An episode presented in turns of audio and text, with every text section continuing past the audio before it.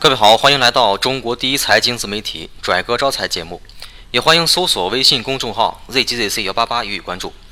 我是主播老乔。周末又要过去了，这个时间我们来放松一下，分享一篇文章。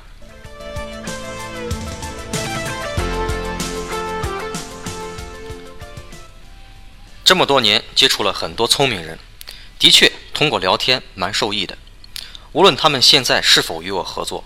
当初有些观点是对我们有帮助的，但是合作以后发现，太聪明的人想的是自己的利益大于一切，久而久之很难长久共事。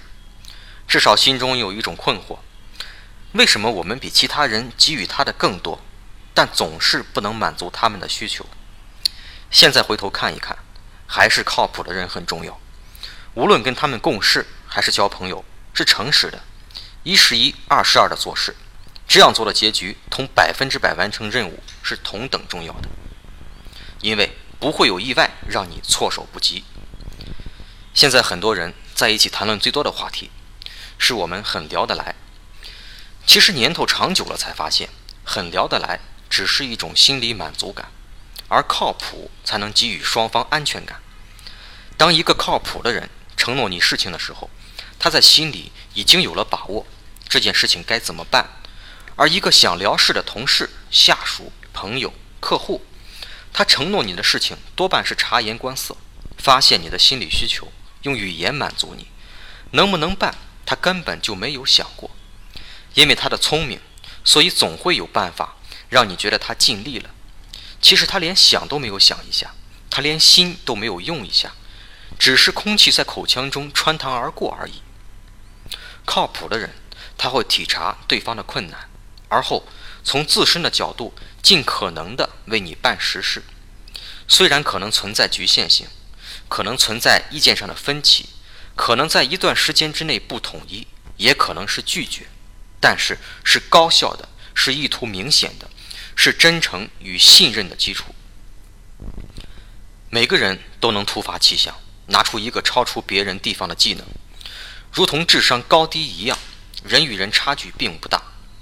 即使个别人智商超群，如果情商有问题，也会大打折扣。尤其在当前信息发达的时代，很多信息的传播速度跨越了地域和群体，瞬间就可以传遍全球的各个角落，更能搜索到所要的任何信息。聪明的人懂得很多，靠谱的人也不一定懂得就少。在当前知识大爆炸的时代，信息的获取速度超过以往。久而久之，很多人自然变聪明了。从全社会看，聪明的人一定能力不错，但不一定是一个靠谱的人，也就是人品不一定有保证。靠谱的人不一定不是聪明的人，但一定是在自己力所能及之处是有能力的人，诚实守信的人。现实生活中，人们喜欢聪明的人，当属正常心理。人们可以保持联系，但不一定会愿意推心置腹的相处，主要是变数太大，不托底。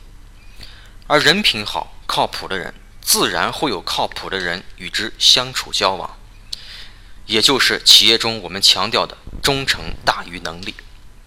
比如，有的人在跟你合作的时候，尾巴夹得紧紧的，一旦不合作了，什么恶劣的手段都会使用出来。由于聪明，穿上了一件善良实在的外衣，让人觉得这个人很实在。但对靠谱的人伤害就太大了，他们大多不善言辞，只会用心与之相处。吃亏了，大不了讲在当面，也就是人们常说的好欺负好人。